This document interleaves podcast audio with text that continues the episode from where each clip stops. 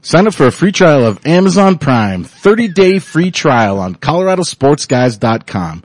With Amazon Prime, you get free two day shipping on millions of items, unlimited instant streaming of 41,000 movies and TV episodes and over 350,000 Kindle titles to borrow for free. That's Amazon.com. Sign up for the Amazon Prime free trial at coloradosportsguys.com. Click the banner. We love you.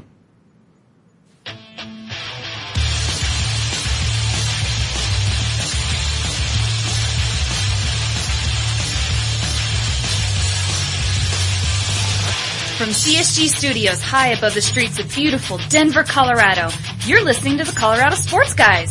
They talk about sports and stuff. And now your hosts, Jeff Morton, Ross Martin, and Nate Timmons.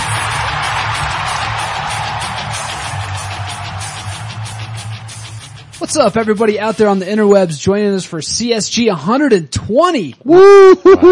120 already? 120, it's gotta be some Shoot. sort of landmark of some type, but anyway, we are not high above the streets of beautiful Denver, Colorado. We are actually ground level here at the Colorado Limited store off of Pearl Street, On South Pearl Street. South Pearl Street. That's right. That works.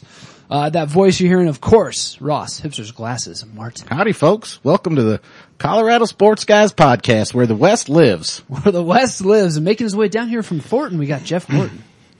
What's up? What's up is what he does. And our special guest this evening, we have Sandy Clough join us once again from 1043 The Fan. Always a pleasure, fellas. Yeah, appreciate you coming down, Uh, I bel- Sandy. I believe once Sandy again. was on the 100th episode. I believe the last time. So, So it's only been 20? It's only been 20 episodes, episodes, since yeah. I was last. That's right. It seems like just On hand. yesterday. We are still inches above street level. We yeah, we're slightly above street level. is Yeah, where we are. indeed. We just had a uh, goofy looking hipster looking at us through the door. Completely distracted me. I don't know what he He wanted. was trying to come in. He said, can I buy something? I said, I don't own the store. So no. This is this is this is li- really like the Today Show. You have people gawking at us as we're doing this. And we're taking away sales from Colorado Limited. That's We are. always- That's right. That has to be good. ever heard of the- Lined up halfway down the walk. I'd like to introduce them to the internet. Go to coloradolimited.com. You can buy all this stuff there. That's beautiful. Uh, Except you don't get instant gratification doing it that way, but that's another story. Yes, it is. Let's kick things off with Ross's headlines. Well, well, well, listen, you know, I, I don't know if the introduction did Sandy justice, but welcome back, Sandy. Thank you. Very, very glad to have you back. It feels like you've been gone from the Denver landscape for like two months. I don't know if you work anymore, but uh, at least you found time to be on a podcast. Summertime. That is true. I was going back and listening to some on-demand shows on uh, the fan, and I'm going Seth Everett, Seth Everett. Where's Sandy Clough? And by the way, he did a great job. I'm not saying he, but hey, you know, I like uh, me some Sandy. Regardless, There's, there's only one Sandy. Bless you. from the first headline here, uh, from the DenverBoast.com on July 30th, 2013 by Mike Chambers. Come on, Jeff. Ma- yeah, Mike Chambers. Do you, uh, You guys went to high school you guys together. have best uh, friendship bracelets or Read the damn headline.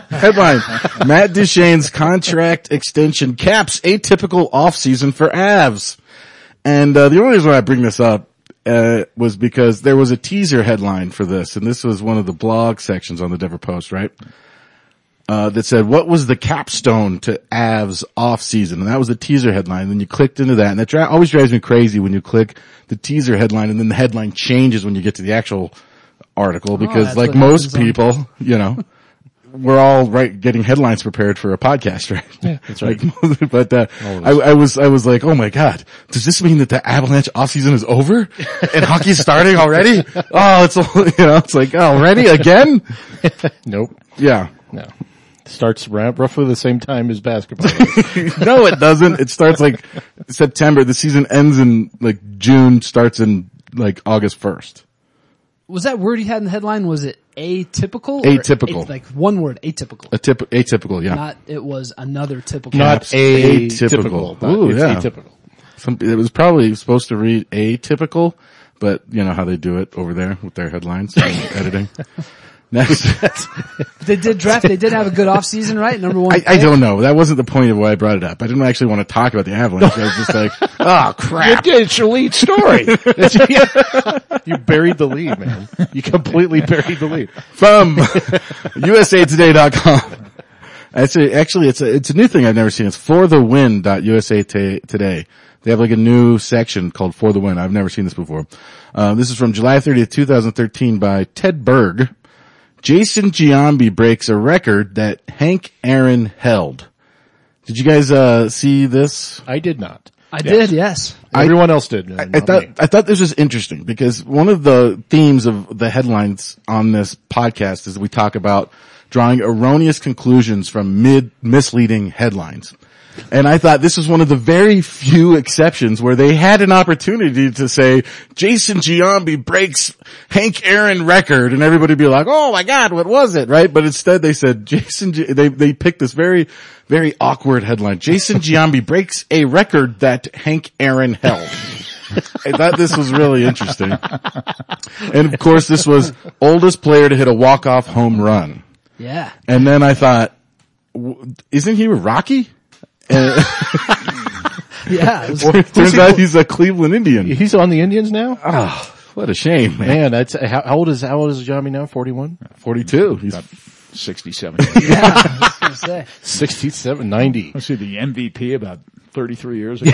he was. It It was indeed for the A's, yeah. and then I was also thinking about Barry Bonds breaking Hank Aaron's record and, uh, you know, just this like groups, more and more roided freaks are Ah, breaking yes. Hank Aaron's records. That's what you needed. Latest Reuter. It's a- it's a- the An people- Aaron record. A hallowed Aaron record. well, see, you know, I'm sure Hank holds that uh, quite dear to his heart. The record for oldest player to knock a I do a walk off. walk-off home run. Well, you know, really these players got these records by longevity, you know, their bodies not exactly roided up, you know, would last longer. And then these people want to compact a lot of tremendous stats into a very short period of time. So they, you know, in, they do performance enhancing drugs, PEDs, they do, they do steroids, but then they do it so they can do a lot in a short time rather than doing what, what Hank Aaron did, which was steady over a long period of time. Absolutely. And Except Giambi's played for like 45 years. Yeah, He's a medical marvel, that guy. but he did, it- but they did admit to it at some point, if I'm not he's- mistaken. He did admit that he took some, That is true. some, some extra stuff. and he also admitted he wore a golden thong for luck. He's Yes. a truth teller is what he He's is. a, a soothsayer. Could never have enough of those. He did get me to actually Google the E ESPN MLB standings today because I was like, Cleveland, are they even in like the playoff hunt? And turns out they kind of are. Actually, uh, they are. Yeah. Like 57 and 48, something around that area. Yeah. So, it was- So Ubaldo Hu- Jimenez is on a pl- on a potential playoff team. Uh, Is he still there? Yes, He is. He is. Is he participating? He's been slightly erratic, but I guess by Baldo's standards, Oh yeah, it's, he's you been know, rather steady this year. it's better than slightly erotic. and then I, and then I scrolled down and saw the Rockies sub 500 record and got depressed all over again. Oh, don't be depressed, buddy. Don't be depressed. There's lots of games left to be played. Have you guys seen the billboard? There's a billboard on uh, Brighton Boulevard. It's celebrating the 20th anniversary of the Rockies. Sure. Yeah. So the 20, on the 21st year? is it the 21st year? Yes, Well, it is. yes. Yeah, yeah. Oh, okay. But this 20th good year addition. that is expected to be played to conclusion since 94 was not. Oh, is that what they're And saying? trick you on Is that what they're, cause I thought it was the three and the three, the 24. 93 and the 2013 thing. Thank goodness we have one expert on the show. Somebody bringing us useful. That's that's why we brought Sandy in. From FoxNewsLatino.com, July 30th, 2013 by Victor Garcia. Oh, your your boy Jeff. You Jeff, Would you stop? You guys go to high school together? have no idea what you're talking about. I know him. I, only know. no, he's my I friend. only have no four or five Victor Garcias. Ronda Rousey goes topless in Maxim magazine. Ronda Huh? Rousey, yeah. Ronda Rousey, huh? The Huh, UFC, guys? the first female. Oh, you're champ the in only UFC? one, right? You're the only one who knows. I was just thinking the reason why I brought this up is that nobody will know who she is, but except I do know she'll be more known for this than she will be for whatever sports she's done. To be true. And by the way, I also know Maxim magazine doesn't have anybody really topless in it. Yeah, You know what I she'll- mean? She'll be turned like, around. Yeah, like you could be topless as in you don't have a top on, but it doesn't mean you get to see all the, you know, right? Didn't know how to artsify. So Jeff, wait- you're familiar with the art business. You know how they can. Wait, wait, wait. So you're saying it's like the body issue of E Yeah, yeah, ESPN yeah. where Yeah. it's like, well, this person's nude. He's not. nude nude, but he's nude. Right, Kenneth Fareed. Like Kenneth Fareed. I didn't see any mushroom stamps and, and no, there's nothing like Place a little hair in the right areas, you know. blurs. You're good. Ronda Rousey, though, former uh, bronze Making medalist in judo, the Olympics, UFC champ now. And a UFC champ. I have and no, she Sa- will. Sandy, do you have any idea who this person is? I have no idea. No, yeah, I've, First female to fight in the UFC. But I'm here to be educated. when you get your Maxim edition next month when it shows up, make I sure have- I you'll remember the find Colorado copy. Sports Guys. you'll remember that particular moment in this podcast. Let's move on to something important, guys. Okay. Let's move on. Uh, Those were some- just kind of some jokes, okay? I like to lighten it up a little bit. Yes. Now I'm going to go into something serious for you guys serious sports fans. From the denverpost.com on July 29, 2013 by Mike Kliss. Headline, Brock Osweiler showing big improvement as Broncos quarterback in second NFL year. This is, I- it's a weird thing to see a headline like this and be excited when we are in the midst at the, it seemed like we're on the eve of this like such this great, potentially great season. And then also to think, oh man, cause we're always watching all these, these injuries and all these things go happen. And we're like, well, the only guy that, you know, if he goes down, we're screwed is Peyton Manning. But then there's like this little thing where we're like, well, wait, maybe Brock Osweiler's, you know, the next Steve Young or, or something like that. And, but it's still nice to see Brock Osweiler. I mean, who knows? Maybe we are going to have a little few years of magic Well, it is. before, during, and after Peyton Manning. Well, you know, Uh, you know, as Nuggets fans, as Nicholas Skiddich Philly historians, we know that you can look good in practice. Oh, What an absolutely insane comparison! is the most inappropriate Uh, third, analogy I, have I- ever heard. I, I object to you even comparing uh, basketball and football like that.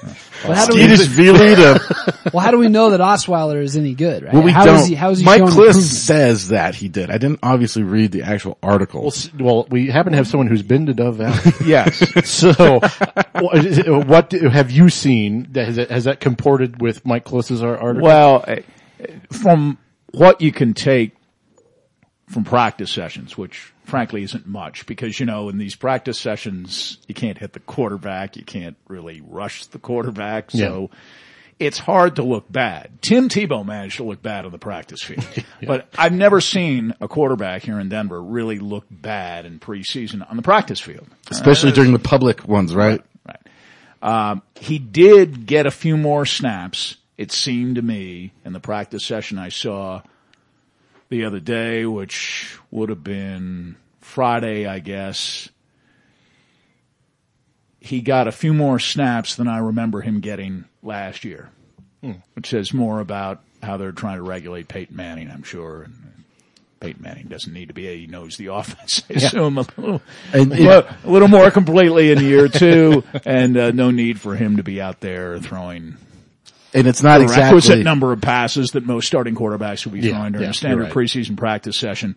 Uh, so, and I have no doubt that it, the- the thing about Osweiler is funny to me is that you have people on one side and people on the other side. And nowhere do you have anybody really occupying the gray area. I had no idea. I kind of think Peyton Manning, until further notice, might be good for another two or three years. I mean, His doesn't show seem to be in any particular physical distress that I can detect at this point. So why are we treating every year now as possibly Manning's last when historically outside of the full year he missed, he's been a veritable Iron Man. I, I you know, I think I know why. And I think that is because there is so much pressure, not just on the Broncos, but on the fans. Like coming into this season, we have never had a season like this ever. Meaning that even in the second season that LA won his second Super Bowl, there was never this, this uh, level of expectation and urgency on the team. And there is this feeling of, That's a good point. there's this That's a feeling good of point. pressure You're right. on if Peyton Manning does go down, then this entire thing, this and all of Elway's moves over the past two years are completely squandered. So there is this element that like we do not want as Bronco fans to be have our entire entire. Well, that's why there was panic in the streets when the news regarding Copen came down the other. Yeah. My goodness, that's Manning's center and he's a cerebral type and the center controls a lot along the line of scrimmage and if he's gone uh, and, and the Broncos reminded us the next day, you know, during the entire off season, if you attach any importance whatsoever to these OTAs and a mandatory minicamp in mid-June. Manny Ramirez was our It was center. Manny Dan Ramirez, yeah, Copeland was that's right. nowhere in sight. And the other thing that made me uh, pause a little bit about the significance of Dan Copeland's injury is that I'm listening to various reports, particularly on the uh, Four Letter Network on Sunday, each and every broadcaster mispronouncing Copeland's name, calling him Coppin. So I'm, I'm thinking, maybe he isn't all that significant if the experts at E ESPN, to a man and to a woman, mispronounced, Mispronounced his his name, name. throughout This- the day on Sunday. Yeah. This is something we need to talk about right now because my next headline from E ESPN.com on July 29, 2013, Broncos Dan Coppin tears AC. Well, you- if, if you're reading an E ESPN story, you have to pronounce his name the E ESPN It way. actually had the Wester, uh, the Webster's uh, description, you know, where it shows it's like a soft O, right? And the b- Um, yes, uh, then it says, uh, the next one, DenverPost.com, July 29, 2013 by Caitlin Swisa. Manny Ramirez now handling snaps for Peyton Manning at Broncos camp. Now, I, I understand what you just said, Sandy. You said, you know, it, the way the offseason was going was that Manny Ramirez was always going to be the starter. This is something I do not buy into at all because if Manny Ramirez, as I remember him, he was always a weak link on the offensive line. He was the guy At guard. wh- At guard. where I was just like, ah, damn it, Ramirez, get him out of there. I mean, I could probably go Especially back to- against Houston last year, probably- when he was, Oh, that was the terrible. veritable Oh. swinging door Oh. through which Jade Yeah. Right. Yeah. Watt, proceeded on a man. regular basis. Oh, And I would say that j- if Manny Ramirez truly was always the guy at that position, they wouldn't be having uh, guys like Dan Copen signed, Why did they right? And sign Copen? Was because, it because he's better Walton- than Manny Ramirez. Was it no? Was it because Walton went down? Yeah, JD Broke Walton his was ankle down there. last year. yeah. that's right. as more or less insurance, although, uh, you know, you're right, certainly not inconceivable that Copeland could have been the opening day starter. Uh, although now you, you'll hear both, I suppose, on the record and off the record from the Broncos that, well, Ramirez had the inside track all along. No, Oh, you'll probably Here's the other thing too. Who That, knows? That can say anything they want, I suppose. It's true. Who are we to contradict them? Those drunk guys uh, drinking drink, That's green right, drinks are deciding this. I I also wonder too about you know we're talking about Osweiler and Peyton Manning. You know, there's probably that fear in Broncos fans' minds of if the Broncos do win the Super Bowl, what if Peyton Manning retires? Because John Elway retired after winning his second. Is Peyton's motivation to win another Super Bowl and then ride off into the sunset, or Hell do you guys no. do you guys think he would stick Hell around no. if he can play another two three years that he'll be here? I don't know why Elway retired. I've said this many times. That was one that we had the top five biggest sports blunders.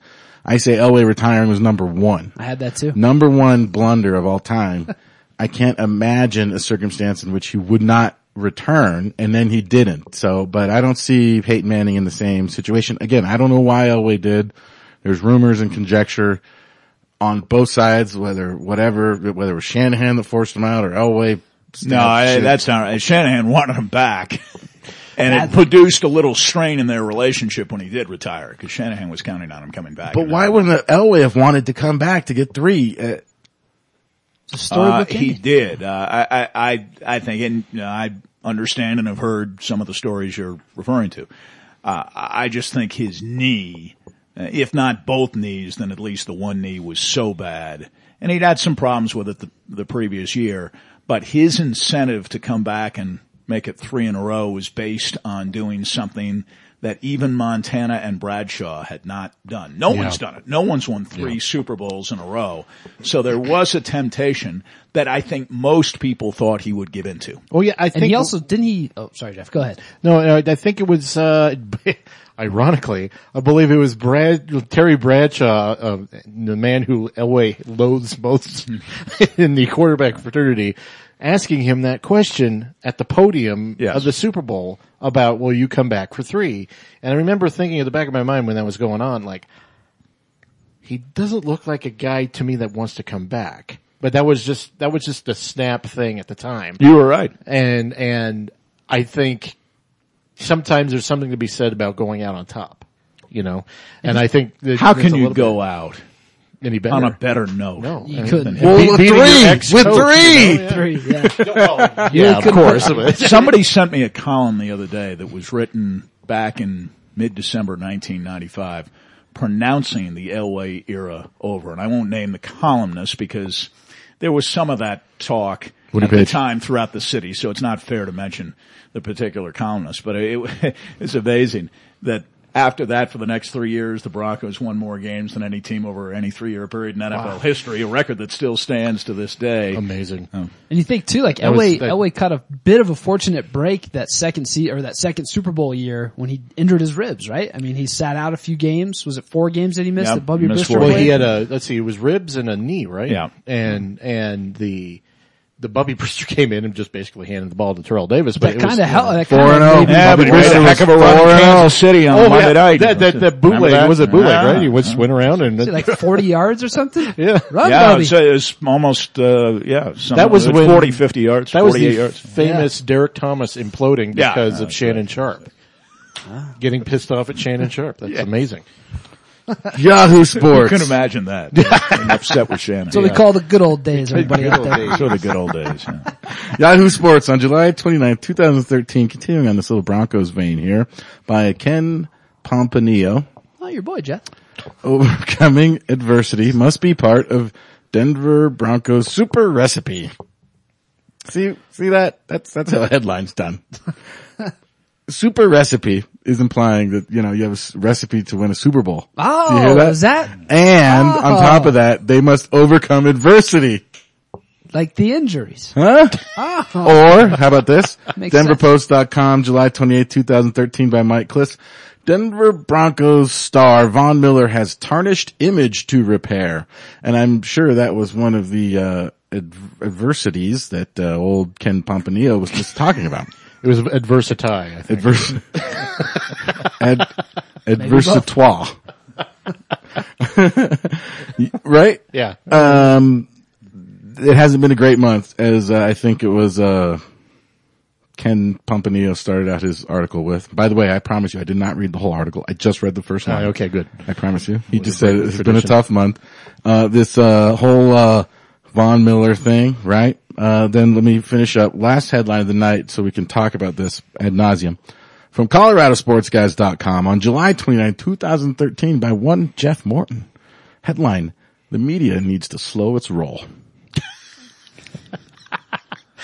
Now that's a Jeff's been headline. listening to some hip hop. I think. That Slow your roll. is, that is a headline right there. Now, I know we were going to be speaking of Je- things that Jeff believes to be true later, so I don't know. Am I going to step on this? Nope. We talk about okay. So, Jeff, your your article was great. It talked about the media and the way it was uh, kind of throwing Von Miller under the bus. i- In other words, right? In a- it- it- grotesquely speaking, with all the um, Ecstasy rather scurrilous, um, there's a, and spurious. spurious yes, accusations about specific drugs. I mean, I heard even one person accuse him of doing cocaine. And at this point, and then, and then just, it just kept going on and on and on. And I, I, I came to an epiphany actually after I wrote the column and I had really had time to think about it. Maybe it wouldn't have been hys- as hysterical as it was about this Von Miller s- situation if it hadn't come on the heels of Heckert Wait. and Russell. You had that epiphany after you wrote that. Shut up. and uh, that's my response to you. Uh, Like all great communicators, their best ideas come after they communicate. exactly. So, like, if I if I like, that's your okay. It didn't dawn on you when we titled the podcast last week. We wish just John Elway wished Von Miller had a drinking problem. no, no, no. But it, it, I think it might be co- like I think it might be related. but but you know more than that, it was just the Swimming actual around you. the actual hysteria of it, and it was hysterical, especially right after um, it was announced, and then through the next three days, people were. I mean, stuff was coming out that was just embarrassing. But some of it too, I mean, this is where you kind of get into a tricky situation where you have sources telling you what possible things might be and then what is your job as a reporter? You, you report it, right? If, if you if reliable sources are Yeah, telling you either, what stuff could either be. that or you wait or confirm. You know, sometimes there's that old axiom about you know you need three sources telling you the same thing, and you know I think people are getting you know s- Chuck who works in the you know uh, janitorial department telling you he saw. you Let's know, not disparage Chuck.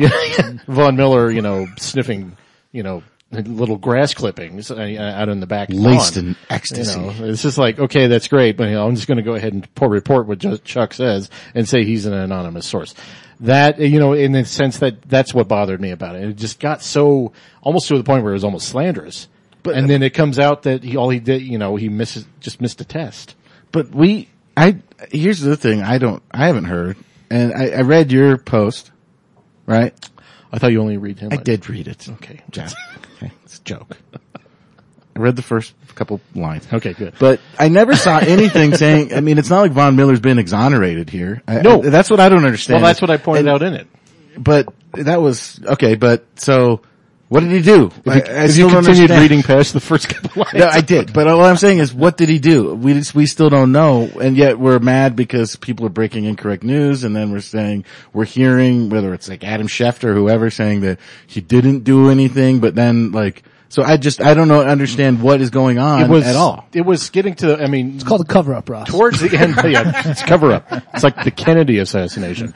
Broncos are trying to win the Super Bowl here. That's right. Pulling some strings here. But you know, it was it was a it was actually towards the end of last week where people started saying more and more. No, we just missed a test. That's all this was. And then it, But is that it what started happened? being- And then Says well, who? uh, well, it's uh, like been said by multiple people. Now, now, the same- Sandy, did you say that? Well, yeah, I, I, I think the the business about just missing the test, and I understand the context. Yeah. but that's why tests are scheduled, and this Yeah, idea of yeah. the, the league kind of uh, notifies you if they feel like it, and if they don't, they let it slide and then nail you if you miss. No, they're Pretty they're, rigid they're about pretty rigid about notifying you exactly when the test took place. And I I know that the notion out there is that he may have been out of the country and missed a test on that basis. I, I don't know what provisions there might have been for Miller to be tested if he were in fact out of the country at the time the test was scheduled, how that all works out. And maybe there's a loophole in that through which he can escape punishment entirely or at least partially. Well, I knew there was We'll see. something different about this situation when the night this came out, George Atala, uh, who is like the second command of the uh, NBAP, NBAPA, NFL NFLPA, Players the Association. Players Association, came out and was like extremely str and that never happens. They usually don't like personally come out and defend a player. And I knew at that point there was something different about this situation. Something downright strange. About it. Yeah. and and that that is that's where start, you start putting two and two together. And Vaughn said was pretty adamant in saying he didn't do anything wrong. I believe in a tweet. Now he no no longer has a Twitter. you know account. what? That, well, that was the thing that made me think about it because Von Miller has never struck me as this type of loudmouth moron, right? Yeah. Who will go off on Twitter or anything and say these things that will, you know, paint him into a corner later. He seems like a pretty bright guy. So when I saw that, I took it for what it was worth when when he adamantly defended himself and said the truth will come out. Now the problem is, is if the truth comes out that he just he missed the test, then that still is worthy of a four game suspension, Sure it is. or whatever it is. a So violation. we're still here stuck in the same boat. Well, it's because he's fans. already in a program, right? Like he's Yes. he- Right. he's failed tests previously Right. his rookie season, so he is in a program. It's not like he's never done anything. He doesn't have completely clean hands. Which he's more or less now admitted to. Right. He's a different person now than he was in the past, presumably. and he and his The rookie person in year, the I believe. past. Yeah. You know, Oh, and- committed those transgressions. You know, and I'd like to you know, point out too. You know, we can't equivalize the the two things. Uh, I I mean, as far as what you're going to tell people someone did, there's no equivalent between accusing someone who they did cocaine and missing a test. And that's the only thing I'm talking about. It, either Sure. way, it's wrong. Oh, you're right. Yeah, but in, but when you're going to wildly speculate about something, going from that to just saying someone missed a test, it it goes from it, that makes it personal, and that's what bothered me. It was just like it was a personal thing, and you're you're going to the obvious extreme, and a lot of times you're doing it just so you can be heard above the din of people. fans Or walking by. wait, wait, yeah, it was the Today Show window. We got people waving in at us and out that back. But So- you're right. You're right. And so wh- where does that come from though? Like when, when the whole purpose is to find out what happened and then erroneous reports come out. Everybody repeats them. I have to take issue, Jeff, with you taking issue with us on the Clever Sports guys. what did we do wrong? I didn't take issue. Always with it. on the defensive. Well, here's, the, here's where he's going to have a tough time. I mean, I don't know how much this matters to him, but you're going to see after games this year on Twitter, especially after the Broncos have a big win, there's going to be people going, well, Von Miller's going to be out at the clubs popping Molly tonight. You're going to see stuff like that all season. Like this is going to follow him around and it wasn't even true or supposedly isn't true. You know, it's football's- going to follow him. football's because got of the to day a and age. cutthroat thing right now. I mean, it's pretty. It's gone. It's got to the point where it's like cold water politics, you know, and because there's a lot of subterfuge, there's a lot of back, you know, backroom kind of deals and and sniping and all that stuff, and it's been getting to worse and worse as the sport has become more popular. You know, Oh, sure. and that's something you Uh, just have to goes hand deal in with. hand. Yeah, with the sport because it once it once this ramps up, the intensity ramps up, and there's going to be more people out there who don't necessarily have your best interests in mind, obviously, and that's going to become on multiple multiple fronts. You know, Well, what's Peop- the, what's the smartest thing for Von Miller to do? I- Can he go after some people that maybe he feels like wronged him in the situation or putting yeah. information out there? His name's Tom Brady. or does he just, Sack him like eight times in the game. yeah, or do you just, you know, like Jeff had said, Robert Kraft delete is your, behind this whole thing. delete your Twitter account and Yeah, he just kind of go deleted his- silent and play ball. and which is probably the best thing he's ever done is delete that Twitter account because, you know, and it gets to this point situation that that thing is like a beacon of trouble, and it just wants to cause you more trouble. But he didn't cause any trouble on his Twitter. I know, no, but it- it's like removing. He's the not quotation. Alec Baldwin. Well, okay, yeah, but no, not all. He's a Denver Bronco. He's not Frank from the challenge. yeah, the he's- MTV fans yeah, here. he's, He's, he's not gonna, you know, no, nobody knows what He's you're talking not- not about. Johnny Bananas. All right. All right? he's not, he's not the shadow, you know. But nobody, nobody anyway. watches the challenge. Okay. All right. Yeah. Well, that's it for, uh, is Trishelle on that? Uh, she just quit last week. Yeah, she Oh, was. That's too bad. Yep. Well, that's it for headlines. That's it. All right.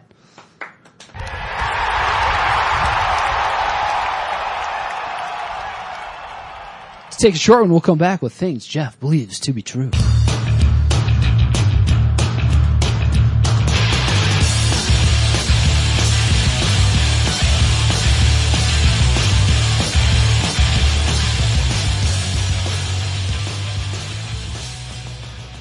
Hey folks, we don't need to remind you about what an important partner for the Colorado Sports Guys Amazon is.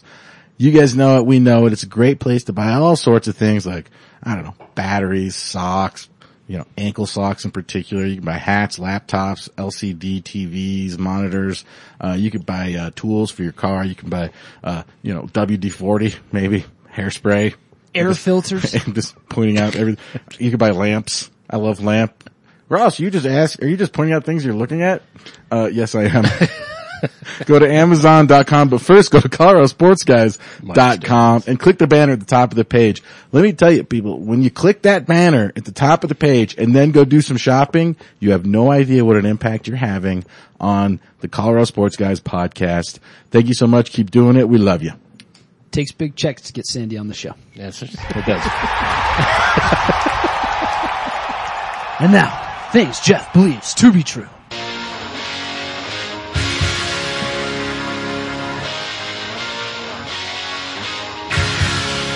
I never meant to be so bad to you. Nice. One thing I said that I would never do.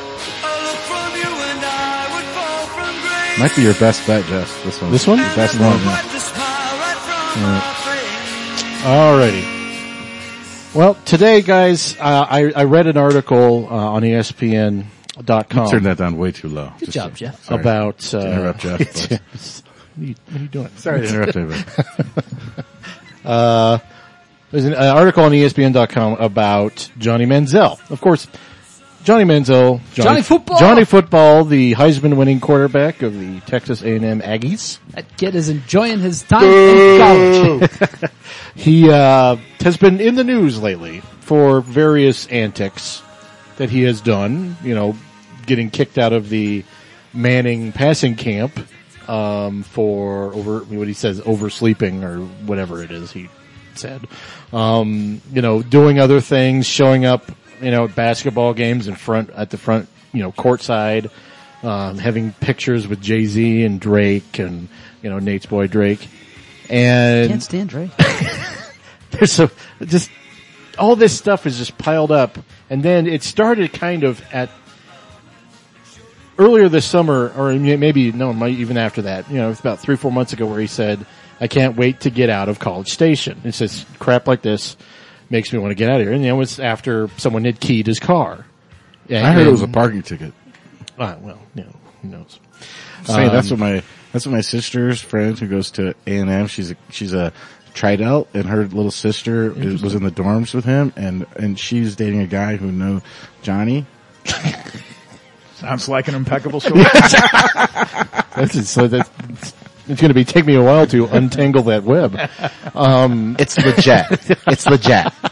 But you know, Seriously. it, it's not all that going on. But I, I read this article and it was really um, this this the writer whose name escapes me, um, spent time with Johnny Manziel and his family in Tyler, Texas, and what it struck me more than anything else during this this reading this whole article was Manziel is not your typical athlete coming from a less than privileged situation. His family's He's a quite, quarterback.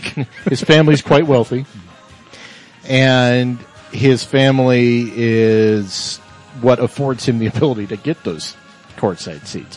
All that stuff that would normally get an, uh, a student athlete in quite a bit of trouble for like maybe getting you know entangled with a booster or you know maybe an- a sports agent, especially someone of um, of Manziel's stature, and agents are going to be crawling all over him.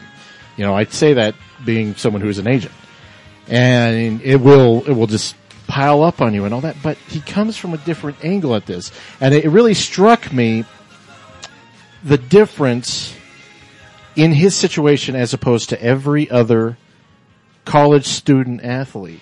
He is a guy who is afforded privilege because he is privileged. But what about those players who are not privileged, who come from dirt poor situations or plucked out of it, especially in these SEC cities or in these SEC towns where they go and they recruit from all these very underprivileged areas and they bring them there and they have to live on, they, they've got, you know, their scholarships, but they gotta live on nothing, essentially, you know? Yeah. And if this was a black kid from whatever cornerback and he's at courtside of this basketball game, Mm-hmm. then everybody is going to be beating the drums like, oh, who is he taking money from? Who's he taking money from? right? Who? We heard, like, saw that with LeBron James when he bought a Hummer.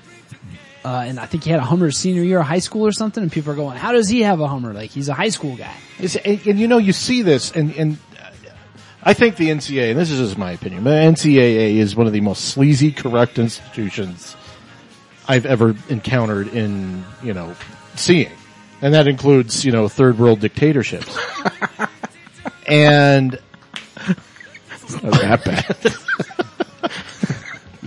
Yeah, that's a, that's a whopper. The last king of Scotland. Or, you guys haven't heard of hyperbole before? and but but you got this dichotomy and you know you see Manziel having such this privilege, but you think about these other athletes who don't have that option and get the NCAA coming down on them really quickly. So should we take Manziel's money away from him while he's in college? No, but maybe this brings up again the issue of athletes and billion dollar institution, I mean multi billion dollar institution making money on their backs. It's amateur athletics obviously. But is it amateur athletics when you're making so much money? But the NCAA kind of sets it up where you like to remain poor. Well, you know, Manziel, fortunate enough in his life to have privilege. You know, I never knew that. But you know, you look at it and you say, "This is a guy who has that." But what about those people who don't have it, who end up end up making a tiny mistake and it just messes up their entire college career? I just haven't, I haven't seen what mistake he's made He hasn't really made other you know, that's than the thing. being the Heisman winner and then going off and doing whatever 19 or 20 year old dudes do. That's, much. that, that, that's, I haven't understood that. Underage drinking, I mean, uh, would, yeah. would Peyton Manning, if his Uh, parents though are expressing some concern now, and that's what it, and that's his dad did. His that dad, is said, done in recent days. and his dad actually said, "If I don't take control of him or entrust, the school sure as hell won't." And I'm not sure that's the school's job either. And it's not. the parents' job to parent. It's the parents' job to do that. So he says that, but he also takes a shot at Texas A&M in the Right. process. Right. Obviously, the, the, the relationship is not spectacular, but it makes you wonder. It's just like this whole situation brings about the whole sleaziness of college athletics to me. And it's just not, it's not necessarily because of Manziel, but it brings up the whole issue of it and that, you know, the NCAA keeping you poor, you know, and basically living on, I mean, Alfred Williams has talked about living on nothing. Just SCU, a- you know? There was just a story the other day about a former CSU basketball player that was busted for selling, I think, Adderall to students or something like that. And it was like, yeah, it's just strange stuff like that where you're like, well, if he Felony. was, yeah, if he was, if he was still playing, you know, if he was making some kind of money off of that, would he have had to resorted to dealing drugs to, I don't know if that was his issue or not, but I mean, it's, it's strange the things you have to do to try to get by in college when you're, Mm-hmm. you know, when you don't have any money. I didn't have any money when I was in college. I was, Well, it's that thing about being on the cusp of being a literal millionaire, having talents that are in demand, yet you can't by law or by policy go out and per, uh, perform those tasks and get the and get paid for that for the talent that you actually have. If the you're- NFL, you have to be three years removed from your high school. yeah, graduating something class, right? ridiculous like that, right? And that's this weird collusion that's going on between the NCAA and the NFL, and it's happening with the NBA as well. Right. You do not see that in hockey. You do not see that in baseball because the NCAA and uh, does not have a strong presence in either of those sports. So the NBA and the NCAA have a weird collusion thing going on that is basically saying if you're a a, a, a skilled person with talents, you can't go make a living at it and and in, and in, in fact, not only can you not go make a living at what you're good at, you can't go make a living doing anything because we can't be we can't put ourselves at risk as the NCAA because you can't even go work at McDonald's or whatever it is. You can't go work at a car dealership shagging cars and then go drive around a demo unit for a weekend. And it's a weird message to send to say to these guys, come to our school. We'll make you educated. We'll give you this platform. We'll make you the best athlete in the, in the, you know, in, in your, uh, at, at your skill level. And then, by the way, you can't do it for three years. And that's why I can't stand these policies. And I think it's weird that it's even legal to have a policy that says you can't, if you're 18 years old, you can go to the military, you can do whatever, but you can't go play pro football, you can't play pro basketball. And so it's an interesting dichotomy because the fact that they're s- three years away from their graduation means they're more seasoned when they get to the NFL. And the NBA's been complaining about that because they want, you know, to be, you to be specific, and Nate and I know this very well.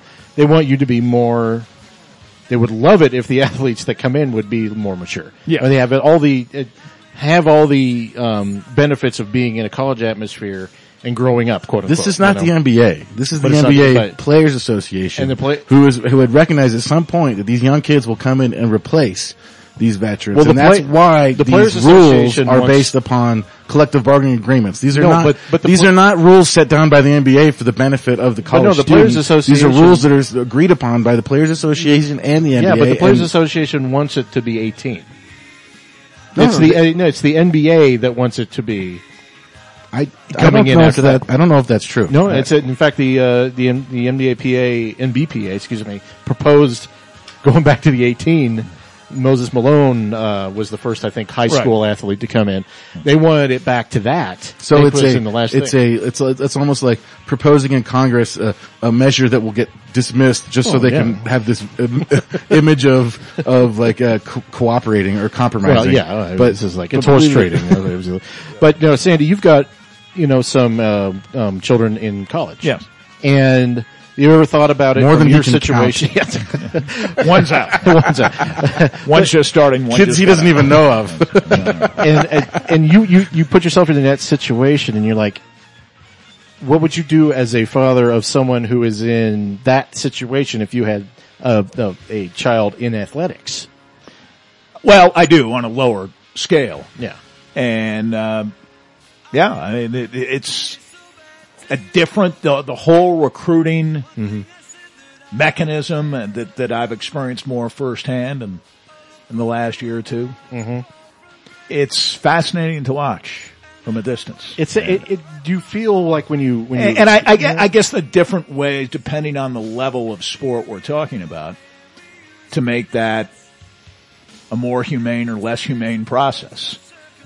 Well, a lot And of- we got the more humane version, to be honest. We were fortunate in that regard. I, I can't imagine what it would be like to be the parent of a Manziel, particularly in this uh, this age. This isn't Paul Horning back in the 50s. Mm. This isn't Archie Griffin in the mid 70s winning a couple of Heisman's in a row and having to deal with that kind of pre- the, the, the pressures through social media and there being a camera on you 24-7.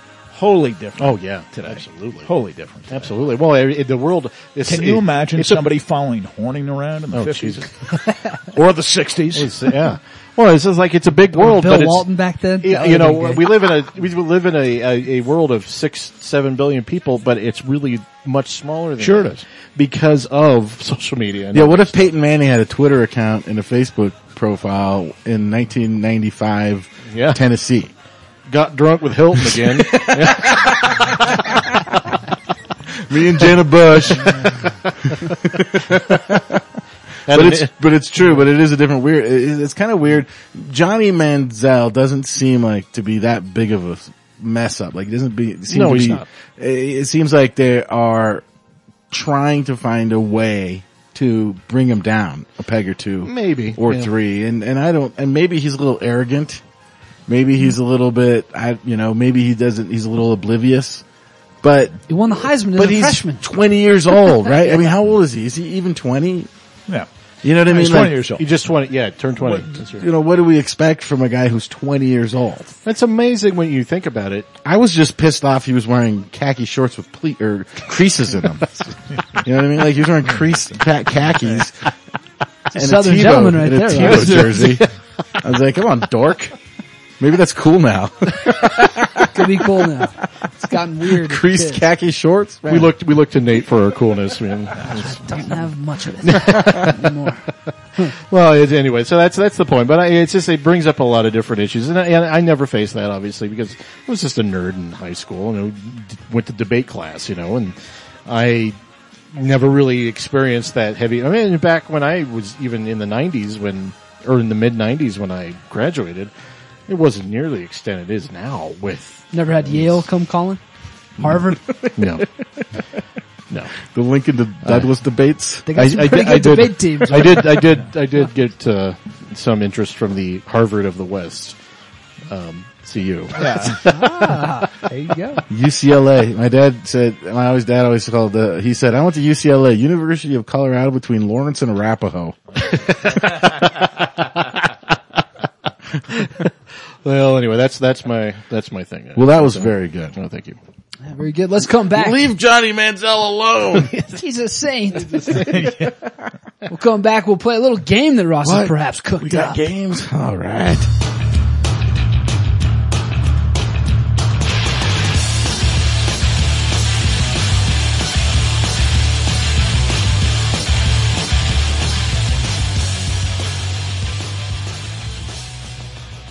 Hey Sandy, you a Jeopardy fan? Yeah. You watched the Particularly in the days of my youth. Art Fleming. Are, are you familiar with the uh, category before and after? Yeah. Was Uh-huh. Art Fleming the host before? Art Trebek? Fleming. Oh yeah, before Trebek. Yeah. I was just going to go right over that because I had no idea. See, it's a generational thing again. Young whippersnapper. When did Trebek come in? Oh, well, late eighties, right? 80s. Yeah. Late 80s? Yeah, I don't know Uh-huh. about late early. Oh, Well, that's 80s? 25 years ago. Yeah. Well, for the benefit of uh, our listeners and to remind Nate and Jeff how it works, I'm going to give you an example Uh-huh. Before and after. of before and after question. We're going to do a whole thing here. Uh, here is the uh, uh, question or clue that we used the other day, and uh, this one just just for uh, trial, just as a test here, practice. Denver's Beery Baseball Park was built by Kevin Costner, and the answer would be Coors Field of Dreams. Right? Okay. Are you yeah, guys yeah. with me? Yeah. Should I do another one? That makes sense. You guys good? Taking a bit of a leap on that one. but We're with you. should should no? I'll do another one. No, don't waste your questions. I know you have limited amounts of. Uh, Well, these are ones we've already used. oh, okay. Yeah, go ahead. So here's another example. Gonna say that one sounded familiar. He went to the Pro Bowl five times as a Bronco and fathered one neck baby that he knows of. Al Wilson Chandler. Al Wilson Chandler. Are we all good? Sandy looks All like right, he's gonna here's leave another the one. bus here. Another one. Just this is just an example before we get the game start going. Uh, this is another example here. Just Sandy, you look like you're not sure about what's going on here. Clue: Some call him the Marty Schottenheimer of the NBA. Others call him the albino rhino. Sandy, you got it. Putting Sandy on the spot here. George Carl Mecklenburg. Oh, okay. See what I'm saying? Uh, The Before albino and after. rhino. Very nice. So you have to We go. get it? Yeah, yeah. before and after. All right. I think Jeff was the one that's been the Martin Schottenheimer and George Carl. as we do here, we have uh, some toys here to uh, indicate when you are ready to answer. Sandy, here's your All uh, right. buzzer. Very good. You got a. You, you yes, you got a horn. Timmons, we'll give you the slide whistle this time. Uh, no thanks. Why not? On that one, Ross. Why not? Throw that over. What's wrong? What's wrong? With, what's wrong with the Bad slide hands. whistle? You don't like the slide whistle?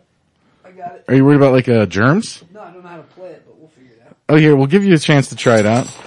And uh, Jeff, uh, you're gonna get uh, your uh, your, your thing here. triangle. Thank Get a little triangle there. So here's the thing. I'm going to read a clue. And then you guys are going to, if you think you know the answer, go ahead and, uh, chime in or buzz in with whatever. Timmons, give, give the slide whistle a chance. Okay. Give me a minute, Ross. Just, uh, no, just go ahead. Don't worry. You, just go ahead and try it. Trust me. It's easier than you think. Okay. Let's flip it over. Flip it over. Okay. Now do it. Yeah. See? All right. I'm in. I got Jeff, it. let's hear yours. Uh... Here, hold on. Let me show you how to do this. it's just a. there you go. It's just a. It, I, I like to hold it this way. Just go. Okay. Give it a good rap. I think I had the basic principle last time. You did. I don't know if that's true or not. We have the Sandy, triangle let's here hear. for, of All right. There we go. I'm a little. I'm a course, little the worried. triangle here for Brian Shaw's purposes, right? Yeah, that's right. So before and after, the before and after. Okay, we're gonna do this. First one to three wins. This could be a, Got it. a long one. I'm not feeling too confident about the three of you right now. I'm all over Just this. saying. Do you guys need any more examples? Just No, ask the, no, Just go ask the question. All right, so when you guys think it's right, go ahead and chime in. All right, here's the first one. Clue. Sweetness is the sheriff. Sweetness is the sheriff. Walter Peyton Manning. You're supposed to buzz in, Sandy. Well, Uh, he beat me. We'll give that. We'll give that. no, no, we'll give- Yeah, you give that to you. Get well, no, he got it. You All got right. it. We'll just give Sandy, that to Sandy. you get it.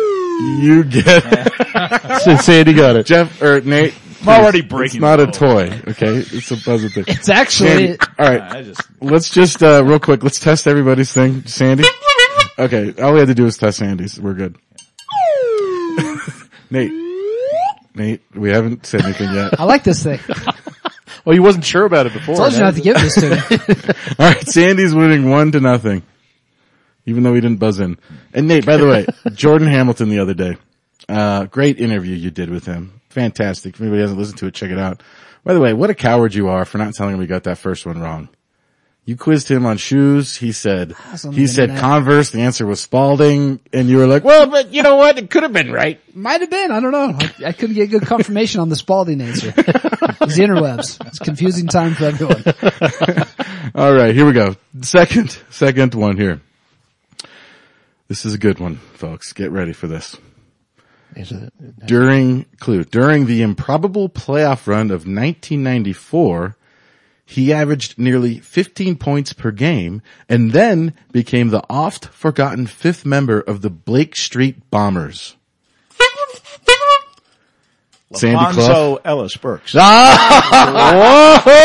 Oh, Nice. Sandy was uh, like all unsure about this, but he was playing possum with us. Is what he was doing. That was good, Sandy. Ah, I was That is thinking, uh, correct. I was going along the lines of Chris Jackson and I was like, no one named Jackson played for the Rockets. First name. Dang it. as I was as I was concocting these, I had an idea Sandy would get that one. I like Ellis Burks. He had a good beard, from what I remember.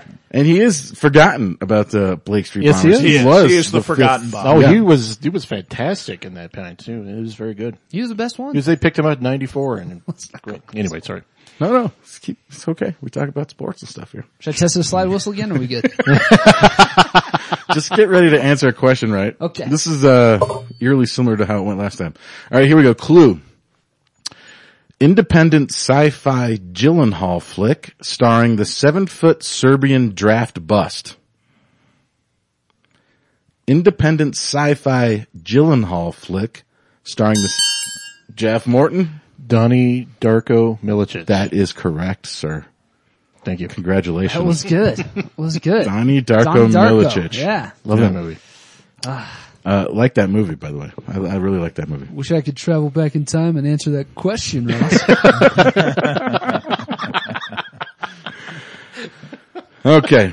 So, so Sandy has two. I have one, and Nate has got with nothing. Zero. Correct. Yes. Okay, here's one. um, Canada's first and Colorado's only MLB MVP and 90s Norris Kung, Cop Kung Fu TV Western. Canada's first and Colorado. Okay, Jeff Morton. Larry Walker, Texas Ranger. That is correct. that's brutal. that is correct. And what I was trying to say was Colorado's only MLB MVP in 90s Norris Cop Kung Fu TV Western. It was a little tongue twister Who's that I made. Norris Cop? Chuck Norris. Chuck Norris. Cop, Kung Fu. Norris Cop. Okay. T- Larry Walker, Texas Ranger. All right. Two t- for Jeff, two for Sandy, and, uh, zero for. Don't call it a comeback. Yes. All right. Uh, here's, uh, here's one here. She won't be marrying Tiger anytime soon, even if he hasn't failed any recent drug tests. Sandy Clough for the win. Lindsay Vaughn Miller. Ah, congratulations. Very good. You won it. Uh, Are, can, are those wands spelled the same? they're not. Ross? No, okay. they're not. Great. It's- uh, One more in. That screwed me. They're not. Play the crowd music, and then here's one little extra bonus one here, guys, for you. Um, 2012. You got your slide whistle ready, Timmons? We're still. Gonna, it's a bonus Oh one? yeah, Yeah, you gotta- okay. yeah, yeah. This one's worth five points.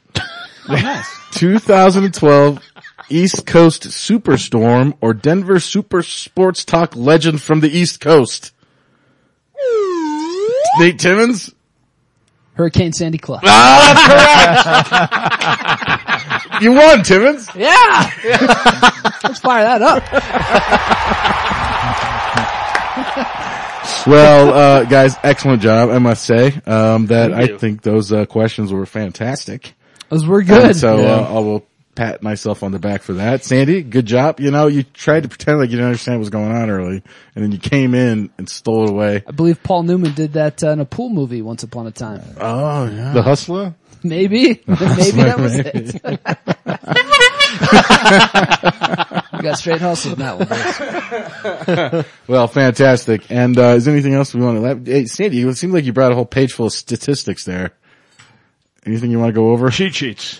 You were expecting to talk about sports, weren't you? I don't know if you guys got a chance to read, uh, I don't know if you guys got a chance to read Jackie McMullen had an awesome piece on Reggie Lewis who passed away 20 years ago. 20 years Mm-hmm. ago. yeah. couple days ago. Yeah, and I remember watching Reggie Lewis with the Celtics.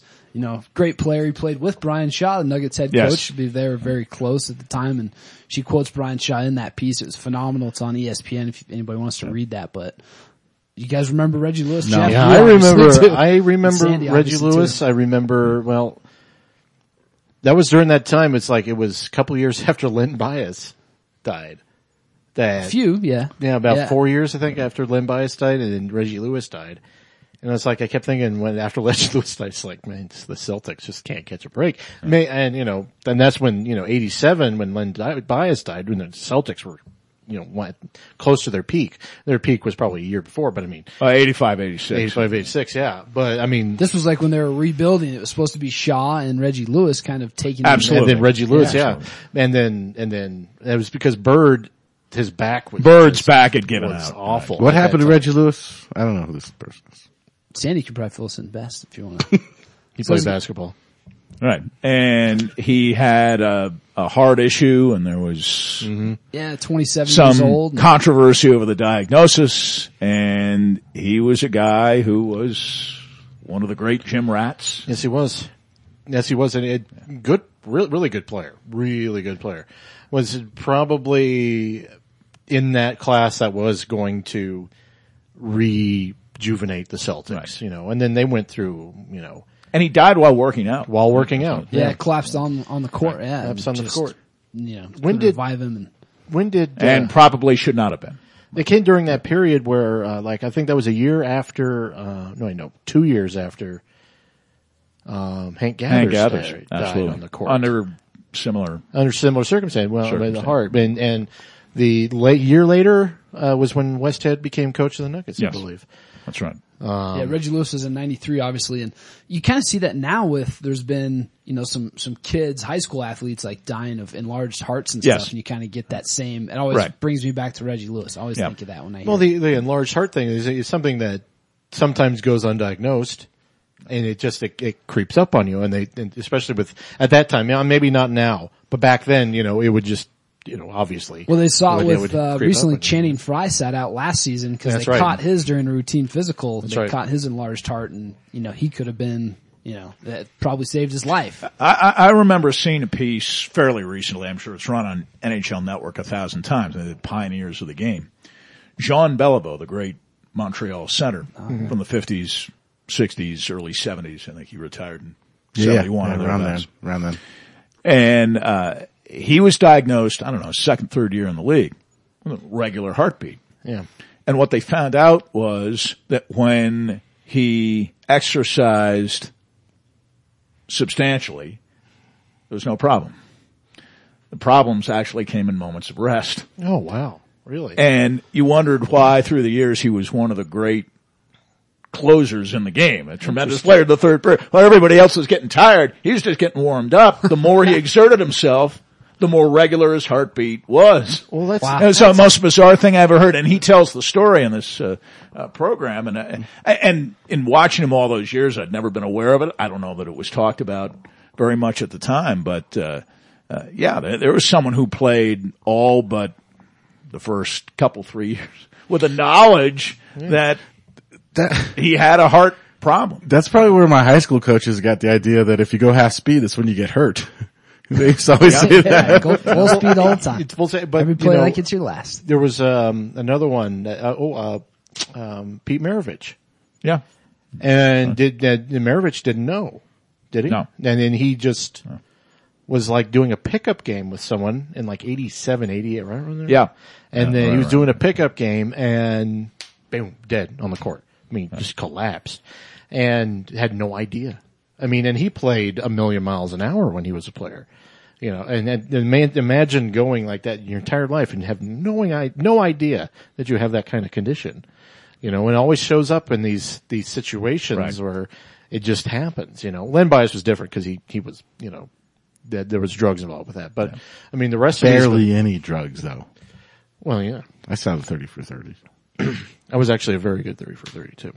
One of the only ones As I most actually all of them enjoyed. are actually. I don't know. That Pablo, uh, Escobar two Pablos? one, ugh.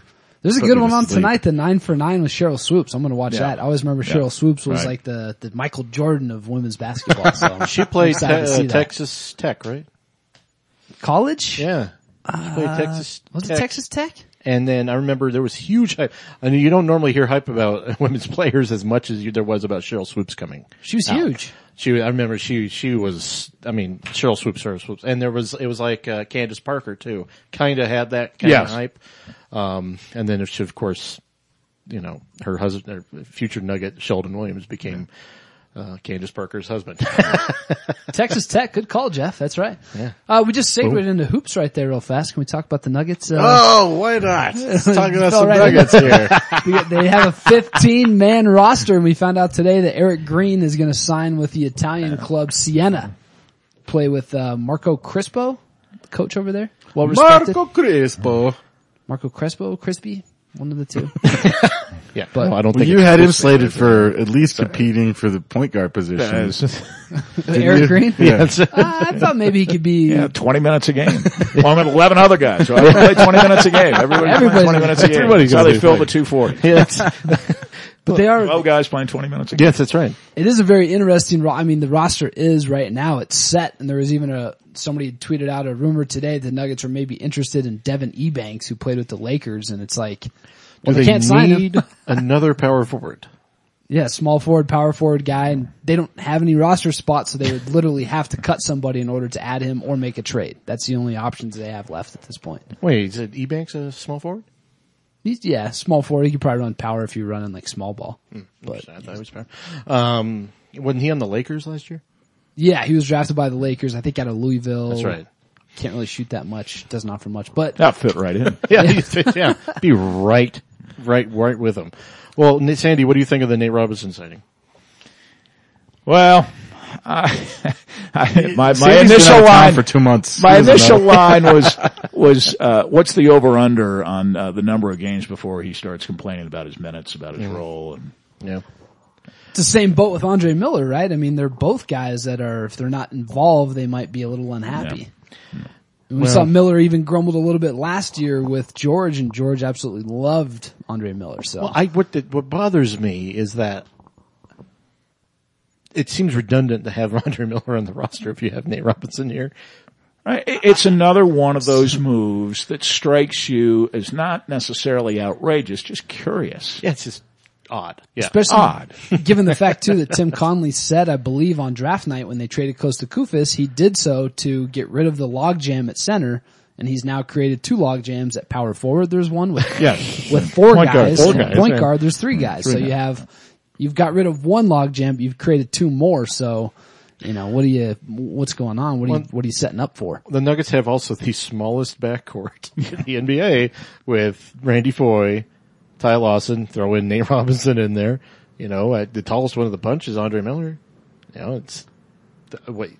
Well, this is the Oh, Randy time Foy's of a little year. bit taller than Andre. Moving into the fall, where we're going to be talking about who's going to be the leader, who's going to be the superstar. Come on, it's tradition. We talk about this every year this Step it time. up. It's good I mean, stepping up there's, this year. there's the last man We got, we standing. Basically, got a with Ty bunch of Lawson. guys who are moderately successful NBA Uh, players. you're right though, Nate. Uh, I mean, uh, he is the last man standing, big, small, or otherwise. That's pretty much Andre it. Iguodala's in Golden State. Danilo, Danilo Gallinari's going to be in a suit to start the season. You know, I mean, that's you're left with Probably- Ty. And, He's either coming back on Thanksgiving or Valentine's Day, though. Is it- one of the- Gallinari. Somewhere It's- in it's, that- uh, somewhere in like that I said, I, territory. there was this translation of this. Of, I saw it of this video that he put out um, that he did with some s- some TV network in Italy, when and it was like, "I'll be back November, December." Like, January. really? Well, in Italy, you know, the Valentine's Day is always the second and third Thursday of every month.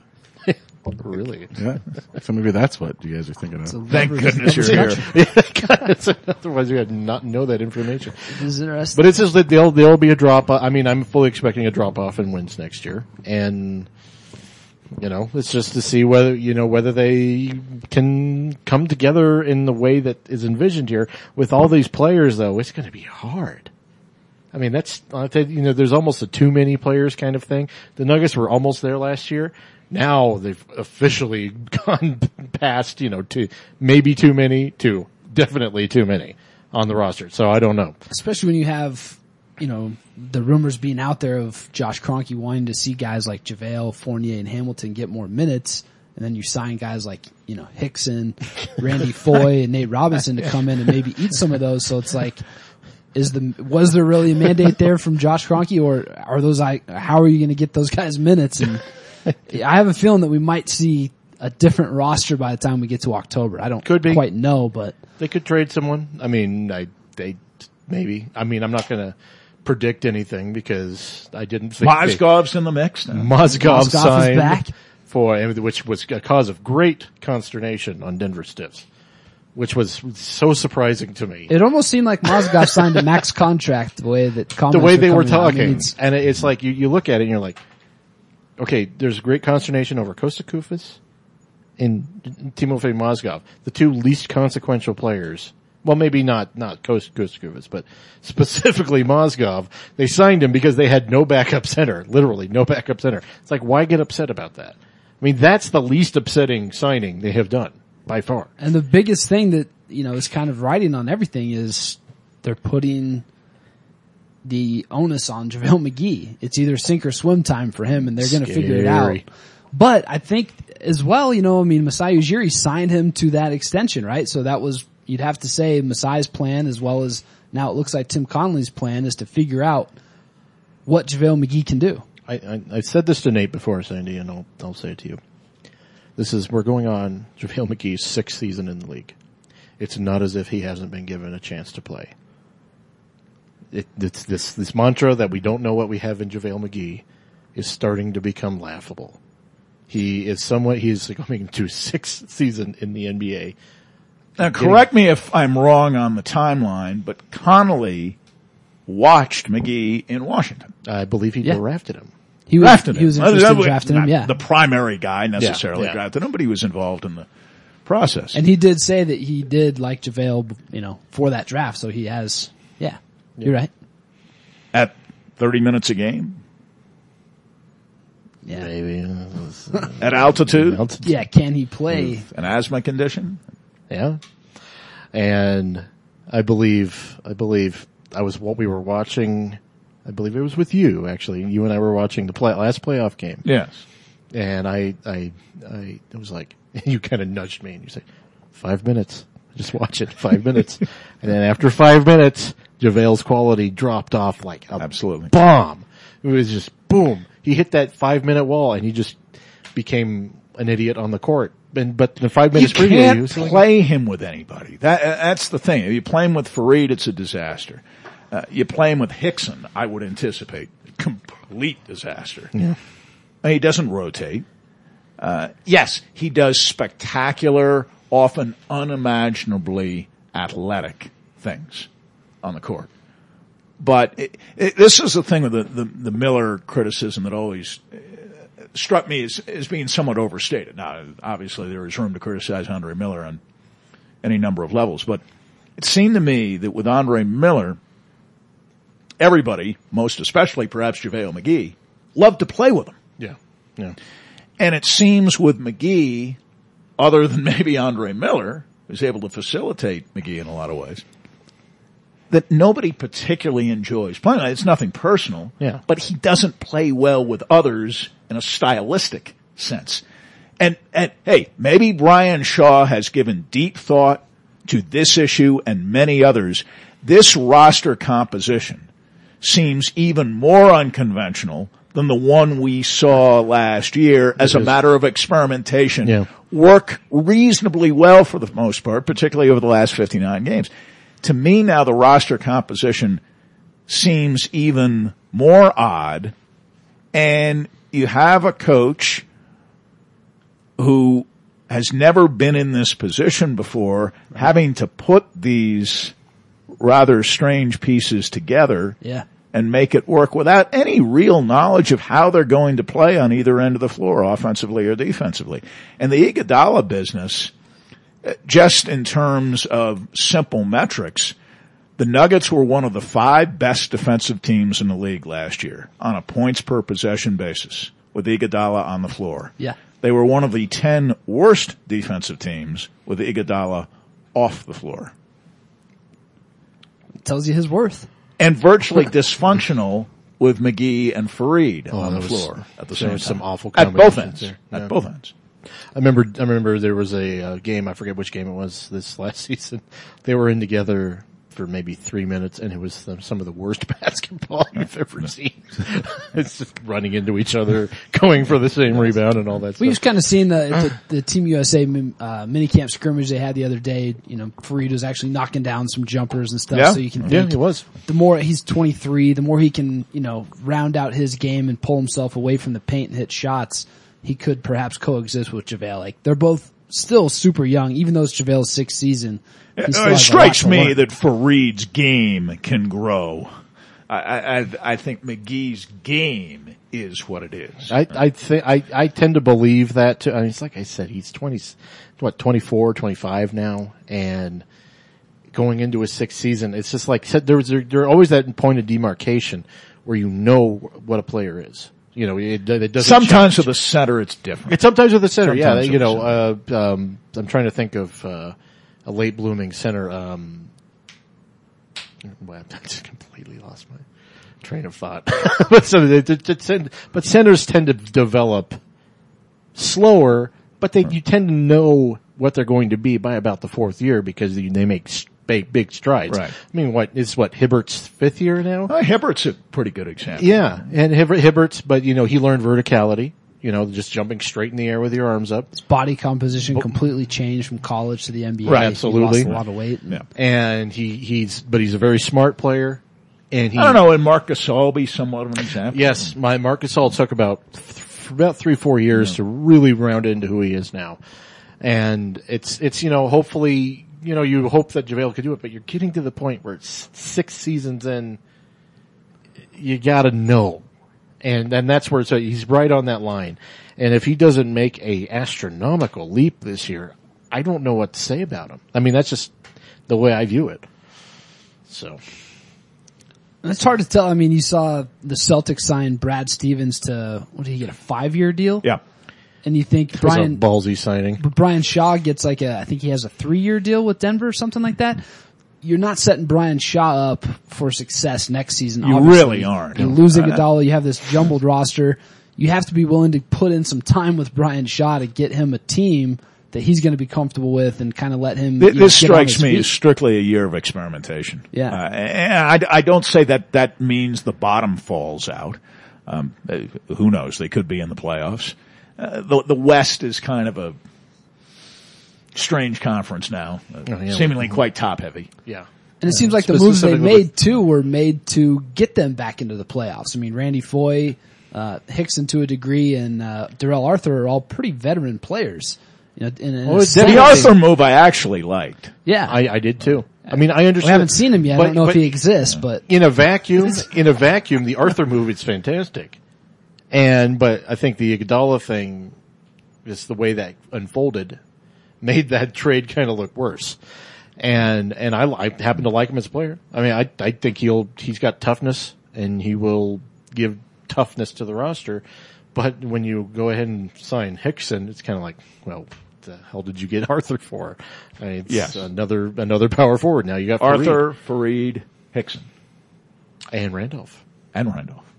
and Hickson's a guy that's kind of been known to Keep reminding wanna me of play a people lot. I've forgotten. yeah, and That's, Randolph. that's why I'm here. Yeah, I mean That's why there I'm there's literally there's there's 15 guys on the roster. You get Quincy Miller too that Yeah. you know has shown some improvement and needs some time on the court to show what he can do. here. Well, It's he just- gained, you, it's you know, he, crazy. he gained some weight. So apparently that means, according to Denver Stiffs, they need to trade Gallinari. Cause Quincy Miller Quincy gained Miller some hit a weight. three pointer in summer league. Trade Gallup. He's ready. He is now ready. But it's it's an interesting roster. It's an interesting uh, situation, and it's it kind of all just it still spells to me that there's a hope. And I think it was the same way with Masai. They got kind of lucky with the fact that Carl guided that team to 57 wins. But I still think that they were kind of in a holding pattern of hoping that some superstar somewhere was going to become available and maybe they could get in on trade talks for that. And I still think that perhaps the Nuggets are trying to set up for that same situation. Not with the guys perhaps that they signed, but maybe with some other players that we don't know yet. Obviously there's, you know, Lawson and Gallo are going to be your, your two biggest trade baits. So I mean, maybe Farid as well in a, in a Right. package with a bigger No, that's salary. the core, wouldn't you think? Yeah. Yeah. Fareed, Gallo, and Ty. Yeah, Yeah. that's, that's what really what the core is. And then all the rest of them are fringe. You know, Yeah. so you never know. Craziness. Craziness. Ross is still with us? I'm here, guys. Ro- Ross, Ross shut down. Ross just kind of checked out. Yeah, I, He's I off there. actually saw drool coming out. I was just, you know, I was doing everybody a favor. Like we're on the, we're on the brink of a Broncos Super Bowl run and we're talking, yeah, we're talking about the we're talking Nuggets in July. This is, this is why we're here. This is why we're here. Who says the Nuggets aren't the best fan base in the world? God, who says? That's true. I don't know. It's ridiculous if you ask Got me. people like The us here. best. I love it. Well, the boys, is that about it? That'll think it do it, is. Sandy. Thank you so much. Thank you. My Thank pleasure. you so much for coming. Always back. enjoy it, fellas. And uh, Jeff, hey buddy, you know what? These things you believe to be true, I think they're gonna come true next week. Oh, really? Uh, Johnny Football. Brock Osweiler, look out. Got a new backup. That's, uh, All right, guys, that's going to do That's it. Ross Hipster's Glasses, Martin, Jeff Morton from Thornton, and Sandy Clough. Peace. 1043 The Fan. We're out here. We'll see you All right. guys next week.